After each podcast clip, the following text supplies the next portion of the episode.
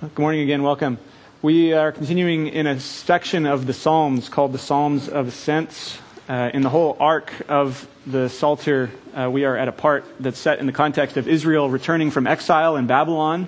Uh, but this section is also set against the backdrop and in the context of the pilgrimages that Israel was required to make three times a year uh, to go up to Jerusalem. So we're going to continue through that. We're on Psalm 122 today. I believe it's on page 516, somewhere around there. 17. Psalm 122. A song of ascents of David. I was glad when they said to me, Let us go to the house of the Lord. Our feet have been standing within your gates, O Jerusalem.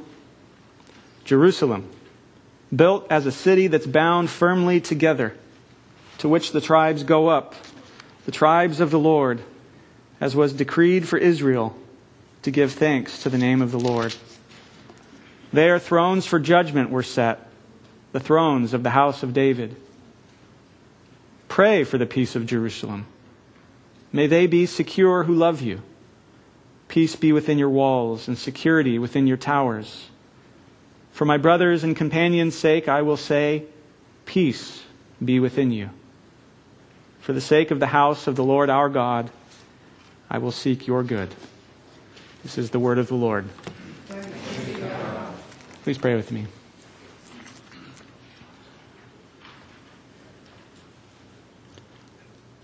Father, these words of yours are spirit and life.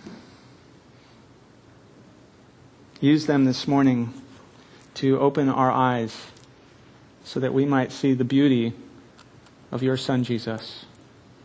Transform us, bring us life by the power of your Spirit. We pray in his name. Amen.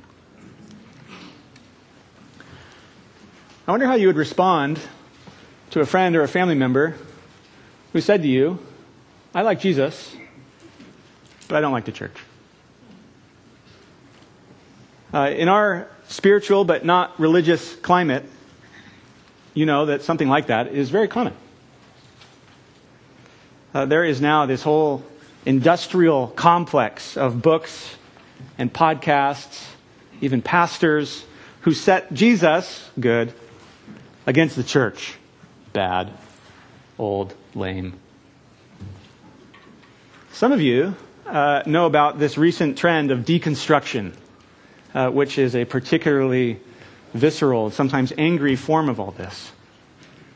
Uh, much of it, I think, is driven by a growing conflict between the historic teaching of the church and the priorities of our wider culture, especially around sexuality. Uh, but some of it's driven by flagrant hypocrisy of churches and people who claim the name of Jesus. But whatever the reason, there are a lot of people, even a lot of Christians, who just don't like the church. But the psalm that we have in front of us today celebrates the church. We too should be rejoicing with David in God's people. Not only insofar as God's people exist as and among its individuals, but also, and this is the part that's really hard for people in our culture, also, we should be celebrating God's people as it exists, as and among its institutions. Ooh, bad word. The psalm begins with this sunny recollection. David says, I was glad when they said to me, Let's go to the house of the Lord. Is participation in Jesus' church something that you are rejoicing in? Are you glad when people around you say to you, let's go worship the Lord. Let's go to an institution and worship God together. But wait a minute. Is this psalm about the church? Isn't it talking about Jerusalem? It says it a bunch of times there. Isn't it talking about a building in Jerusalem called the temple, the house of the Lord? Let me take a sidetrack for a bit, a, a slightly longer sidetrack than I usually do. Uh, I want to show you how I think Jesus has taught us to read the scriptures of Israel, the Old Testament, I want to show you what I think, what we officially as a church think Jesus has taught us to see and to hear when we come across words and concepts like Israel, Jerusalem, and temple, particularly in poetic and liturgical texts like the Psalms. Uh, due in large part, not entirely, but due in large part to the best selling nonfiction book of the 1970s, Many Christians today believe that when you read this phrase, pray for the peace of Jerusalem, they believe that what that means is that God is not just suggesting, but that God is commanding that we support the modern nation state of Israel. That God is not just suggesting, but is commanding us to expect the rebuilding of an actual temple in Jerusalem where there is currently a mosque and that all of these things are necessary in order for Jesus to return. Some of us here this morning might believe that. Uh, some of us used to believe that. I used to believe that. Uh, and I want to say that if you uh, believe this, you are welcome to be here. We're glad to be here. Uh, this is not something we talk about all the time. Uh, glad you're here this morning. You don't have to agree with me. You don't have to agree with us. And again, like I said last week, I and we, of course, totally condemn what Hamas did two weeks ago. But I'm not talking today about how the modern nation state of Israel should or should not respond to that. And I am not talking today about what you should think or not about the Israeli Palestinian conflict. Today I'm talking about how Jesus has now taught us as Christians to understand what the Bible means when it uses words like Israel and Jerusalem. Now, here it is. In line with the great majority of Christians throughout history, I and we as a church believe that the New Testament clearly teaches that Jesus' new covenant church is to Old Covenant Israel what a butterfly is to a caterpillar. The New Covenant church is to Old Covenant Israel what a butterfly is to a caterpillar. It is not that the church has replaced Israel but rather that in a very real sense, the church is Israel in its climactic form. The reason for this, this is really important, pay attention, take a sip of coffee. The reason for this is because Jesus is Israel in its climactic form. Jesus, a Jewish man, he was, and he still is, and he always will be a Jewish man he was perfectly subject to all of Israel's law. Jesus is the heir of all of Israel's promises. And because we are united to him, remember I talked about that last week? Because we are united to Jesus by faith, the New Testament says that means that we Christians too are heirs of Israel's promises, even if we are not ethnically Jewish. Okay, I'm going to say that again. Jesus is the heir of all of Israel's promises. He's the beneficiary. He's what all the promises are really about. He's whom the promises are really for. And when you are united to him by faith, that means the Father now treats you like he treats his own son. That means you too get to be an heir and a beneficiary with your brother Jesus of all of Israel's promises. You can see that all over the New Testament. Uh, there are even hints of it in the Old Testament. Uh, here is an example. In Paul's letter to the Galatians, who uh, that's a church mostly made up of Greco-Roman uh, Gentiles who used to be pagans, and they are really fascinated with becoming Jewish. They think, whoa, there's some really special magic juju about becoming Jewish. Maybe we should think about doing this and going back to following the Mosaic law. Here's what Paul says to them. He says, Jesus, this is in chapter 3, he says, Jesus is the promised seed of Abraham. That means he's the ultimate heir to Abraham's promises. And then Paul goes on to link that to Christians. Uh, a couple paragraphs later, remember, most of these Christians are not Jewish. He says, If you are Christ's, then you are Abraham's offspring. You are heirs according to the promise. In other words, all those united to Jesus by faith are the beneficiaries of Israel's promises. The Apostle Peter even takes titles and concepts straight out of the Old Testament and that are about Israel, and he applies them to churches made up mostly of these Greco Roman Gentiles. For example, Peter says, You are a chosen race, you are a royal priesthood, you are a holy nation, you are a people for his own possession. But it's not some idea that the apostles just made up. It is what Jesus taught them. Uh, indeed, it's the entire pattern of Jesus' life. I started writing this sermon. I had all these wonderful parallels and examples from the Gospels, and I ran out of time and didn't want to test your patience. Ask me later if you want to hear about them. But the short version is that in the Gospel accounts, Jesus very obviously is living and acting and speaking not just as the true and ultimate Israelite, but as the true and ultimate Israel. His life and his teaching and his mission are all the consummation of Israel's life and law and mission. And so, united to him by faith, the New Testament repeatedly says that his people are Jesus' very body on earth. Paul says that God promised Abraham and his heir possession of the entire world. What's the promised land? The promised land is the universe. Romans chapter 4. The small piece of land currently claimed, uh, different parts of it claimed by at least five different countries. The small piece of land at the eastern end of the Mediterranean was only the beginning. It was only a shadow of something so much bigger and better. And so, having now ascended into heaven, seated at the right hand of the Father, Jesus is on his throne. Jesus is ruling over the entire universe. He owns all of it. He's the landlord of everything. He has sent his disciples to plant churches throughout the entire cosmos. It's all ultimately his. So, this is why, and this is how, in Galatians chapter 4, Paul can say that the Jerusalem above is our mother. In the letter to the Hebrews, uh, written to Jewish Christians who are really tempted to go back to Judaism.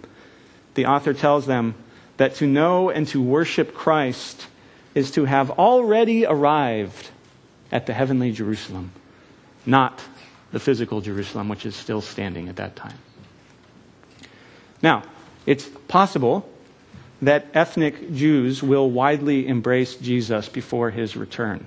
Uh, there are some hints of that in Romans chapter 11.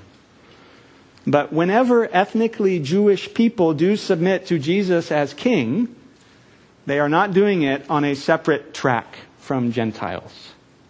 They are re entering, this is Paul again, Romans chapter 10 and 11. They are re entering the one people of God. They are entering the church.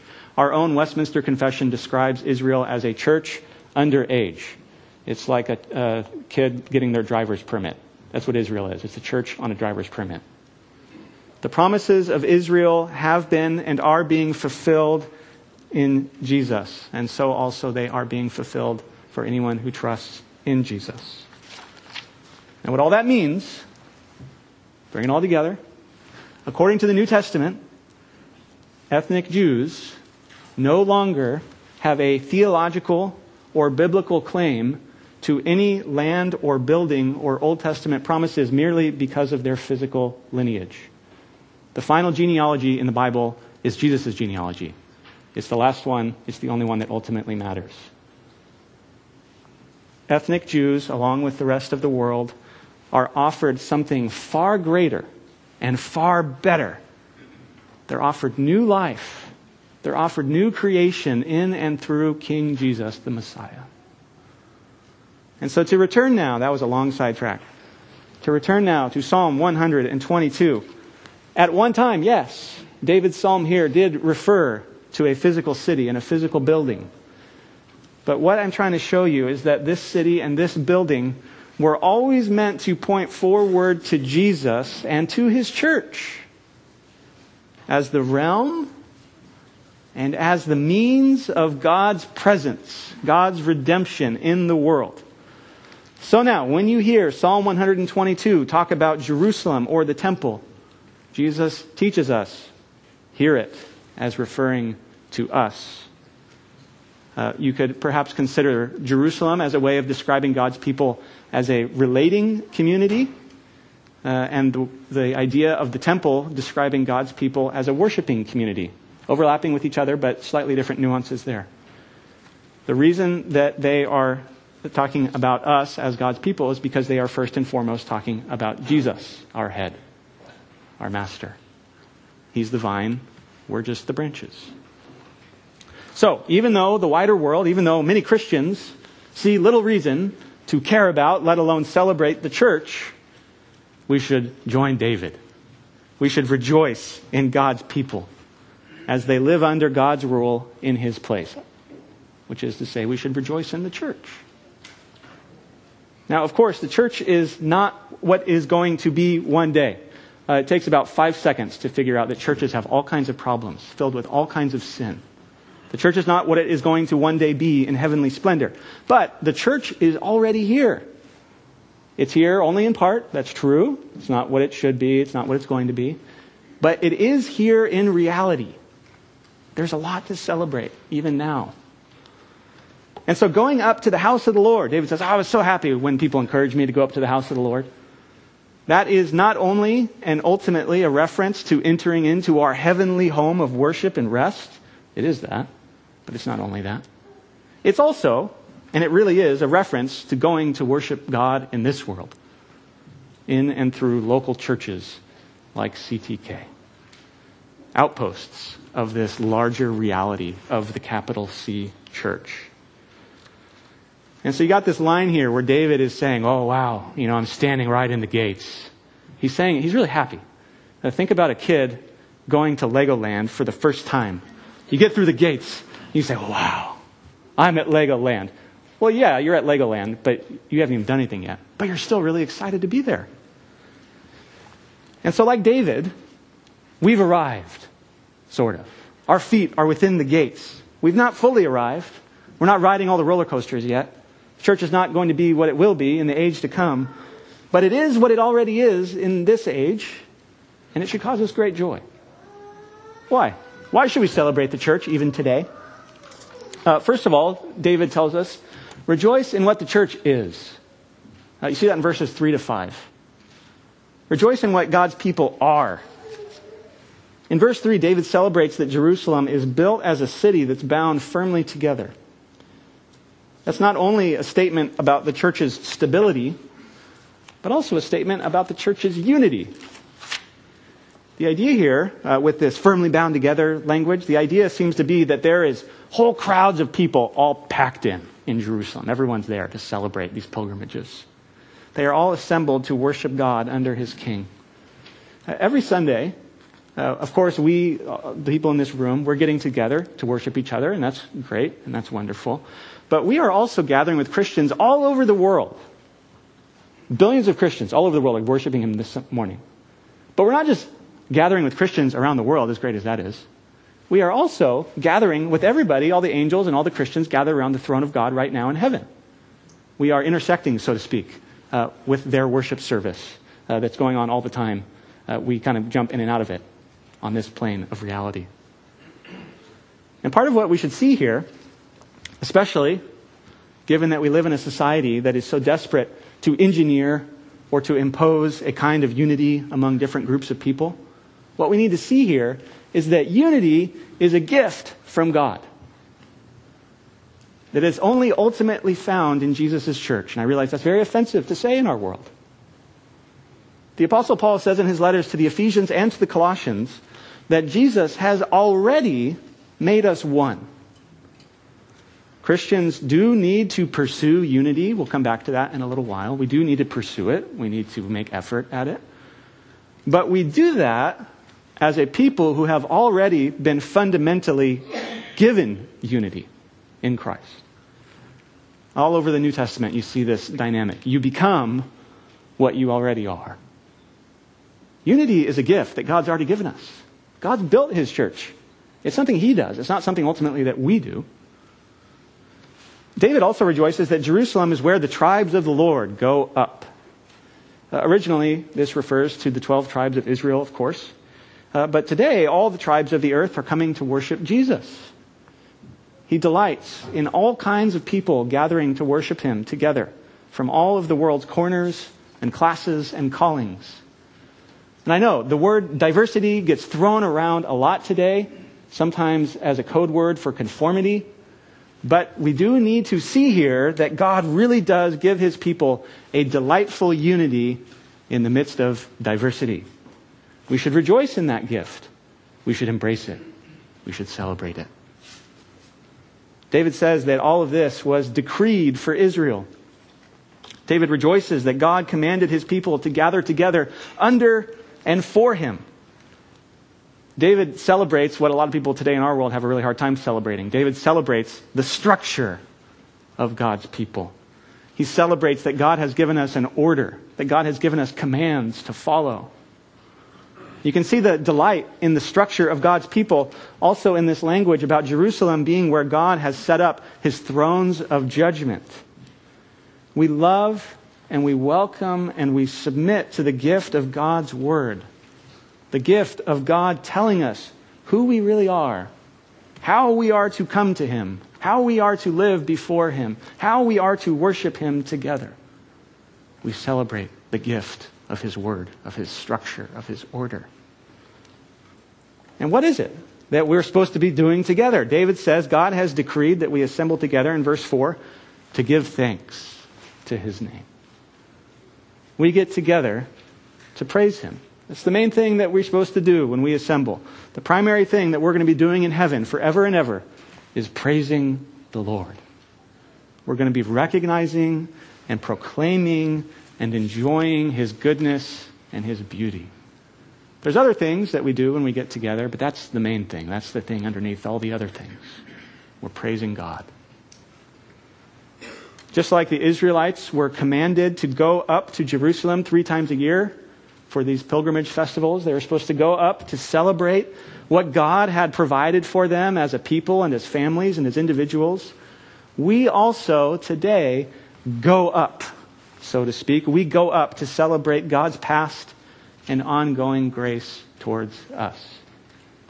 We come as a people who already are, a people who have already been created a people who have already been rescued and redeemed, a people who have already been embraced by him as his people. That's why we praise him. That's why you should never run out of anything to thank God for. So rejoice in what the church is. We've been graciously rescued. We've been gifted with unity amidst diversity. We've been granted God's clear word of instruction and guidance. We're structured as God's seat for proclaiming and reflecting his justice in and to the world. All those things are a gift. But rejoice also in what God's people are for. Verses 6 to 9. Uh, the church is not only a gift, verses 3 to 5, the church also has a goal, verses 6 to 9. Here at verse 6, the tone and the grammar shifts in the poetry. Uh, we move from celebratory statements. Uh, if you are really into grammar, uh, we are shifting out of what's called the indicative mood. And now we are shifting into earnest exhortations and commands about what the church should be. We're moving from statements about what is to commands and exhortations and encouragements about something that's not yet quite true. David commands us. He says, Pray for the peace of Jerusalem. See, this is part of why I think this is not just talking about heaven. It would make no sense to pray for the peace of heaven uh, sometime down the road in the future. Peace is not just something that we've been given, which we were talking about earlier. Peace is something we also have to pursue. We need to love one another in humility and patience and kindness. Since in Christ, we're already one. It's a contradiction to be divided against each other when God's already made you one. That doesn't mean do whatever anybody wants. It doesn't mean run around making people really happy. Sometimes it's loving to say no to people. But it does mean that we need to pursue peace. Not least, David says, by praying for it. that's maybe the most basic way to do it. Uh, I would strongly encourage you, if you're not already, be praying for this church uh, or whatever your church is, pray for the church around the world. Pray for the peace of God's church. Pray for the peace of this church. David also pronounces a blessing here on a specific group of people. He says, May they be secure who love you. Talking of Jerusalem. The word secure is closely related to the word earlier for peace. Uh, together, they often show up together. Together, they describe a life of abundance, a community of joy and harmony. You can see here that this kind of blessing from God uh, comes to and for those who love his people. Not just as individuals, but like we've been saying, also as a structured community. But many Christians treat church and community more like they are tourists rather than that they are fellow citizens and fellow pilgrims. Many Christians in many churches operate like this. What am I getting out of it? What are other people doing for me? How am I being served? Are my preferences being satisfied?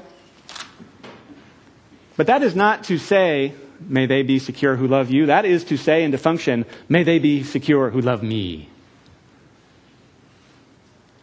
The kingly blessing from David is orienting, us toward the good of the church.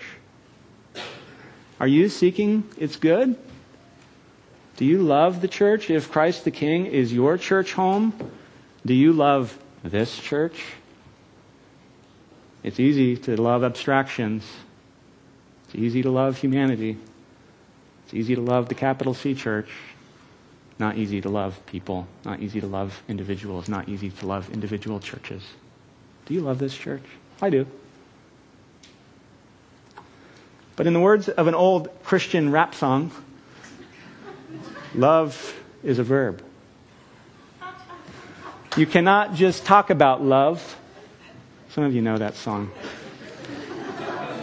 You cannot just talk about love. It's something you do. Now, a lot of that, of course, comes with the way that we love one another. It comes with the ways that we pursue peace with each other in our relationships and the ways that we speak about each other and think about each other. But much of the way that we love God's people, much of the way that the Israelites loved God's people, was by bringing material gifts and offerings into Jerusalem. In the Old Testament, in, uh, towards the end of Deuteronomy, where God's talking about these pilgrimage festivals, he says, You have to come. Everybody, three times a year, come to Jerusalem. When God is talking about that, he actually tells them, uh, When you come, you have to bring something to give back to the God who gave you everything. He doesn't say exactly how much, he just says, Bring something. He says, Not even the poorest of the poor can come empty handed. God knows that our wealth, all of it a gift from Him, God knows that our wealth so easily entices us away from dependence upon Him. God knows that what we do with our wealth, how we think about our wealth, clearly reveals where our true values and hopes are. As Jesus said, where your treasure is, there your heart will be also.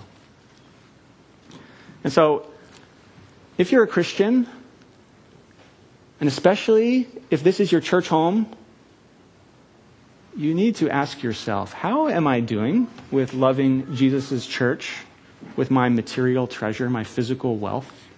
If you're just visiting today, and especially if you're not a Christian, this is not for you. You can listen, this is not for you.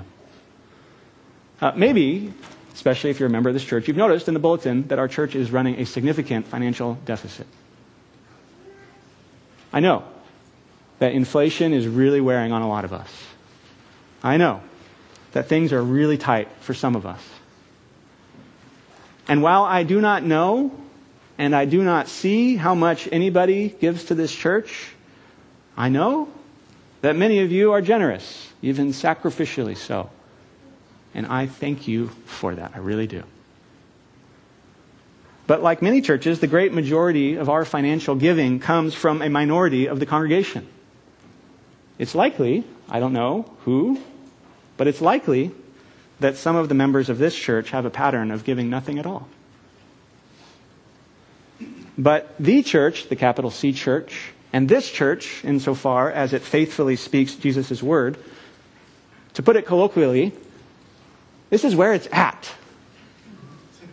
The church is where and how God is uniquely present in the world. The church is where and how God is uniquely redeeming the world. And so look around. You are the body of Christ. Jesus says, You are his bride. And so, if the church is so precious to him that he would give up his entire life for the church, shouldn't it be precious enough to us that we would give up some of our fleeting wealth for it? Hasn't God given all of it to you, anyways? Now, maybe some of you hear me talking about money and you think I'm doing it selfishly or cunningly. It is true, newsflash, it's true. A large chunk of this church's budget goes towards paying me so that I can support my family. But I don't like talking about money. If you know me, you know I hate talking about this. I asked the elders to pray for me this week. I don't like talking about money. I don't like asking for money. Uh, I'm not talking about money because I'm selfish or greedy or cunning. I'm talking about it because I want to get fired. I'm just kidding. I'm talking about it. I'm talking about it because I love you, because God loves you. If you don't give, Jesus' church and me and my family will be okay. But Jesus says that you're the ones who are going to really miss out. Look at verse 8. Look back at Psalm 122. Look at verse 8. David says, For my brothers and my companions' sake, I will say, Peace be within you. Remember what, Jesus, what David had said before? Who gets God's blessing? People who love the church, people who love his people. And David says, It's for my brothers and my companions' sake. David, the kingly pilgrim, the author of this psalm, is saying, I'm not calling you to love and support Jerusalem just because I happen to live here, just because I happen to be the king here, just because this is where my palace is. Jesus speaks more about money, more about the dangers of idolizing it than just about anybody else in the Bible. And David, and Jesus especially, speaks about it because he wants what's good for us, because he loves us. Jesus is the great and final David. Jesus is the one who speaks and seeks God's blessing upon us. He says, Peace upon you, my beloved people, my bride. Security be with you. How does he do that? How does he bring God's peace and security upon us? By encouraging us to love the church, by encouraging us, motivating us, empowering us to love God's people, not only, but including with your treasures. Jesus, we, I are seeking your good. We're seeking your blessing. We're seeking your security. That's why you should love the church. Because it's good for us. It's good for the world. And why is that? Look at verse 9. Why is the church good for the world? Because it's the house of the Lord our God. This is where God is uniquely present. This is where God meets us most clearly as the Redeemer and the Rescuer who's come to us in Jesus. Jesus has so lovingly, so permanently joined us to himself. There will stop being a church when Jesus ceases to exist. So rejoice in the church, not just because of what God has already made it to be, but because of what he's also making it into. A people who are enjoying the peace and the goodness of God's presence forever and ever. Let's pray.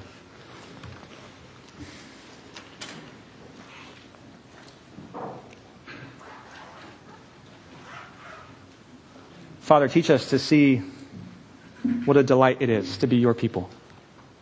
What a delight it is to be part of your people, to know your people. Uh, some of us have been hurt very badly by churches and by Christians and by pastors. Some of us have seen gross hypocrisy. We know that their hypocrisy stinks to heaven. But we also know more deeply that Jesus is good, that he's wise, that we can trust him. Help us to trust him as we love his bride, and help us to live as those who enjoy your blessing in seeing the good of your church. We pray in the name of Jesus. Amen.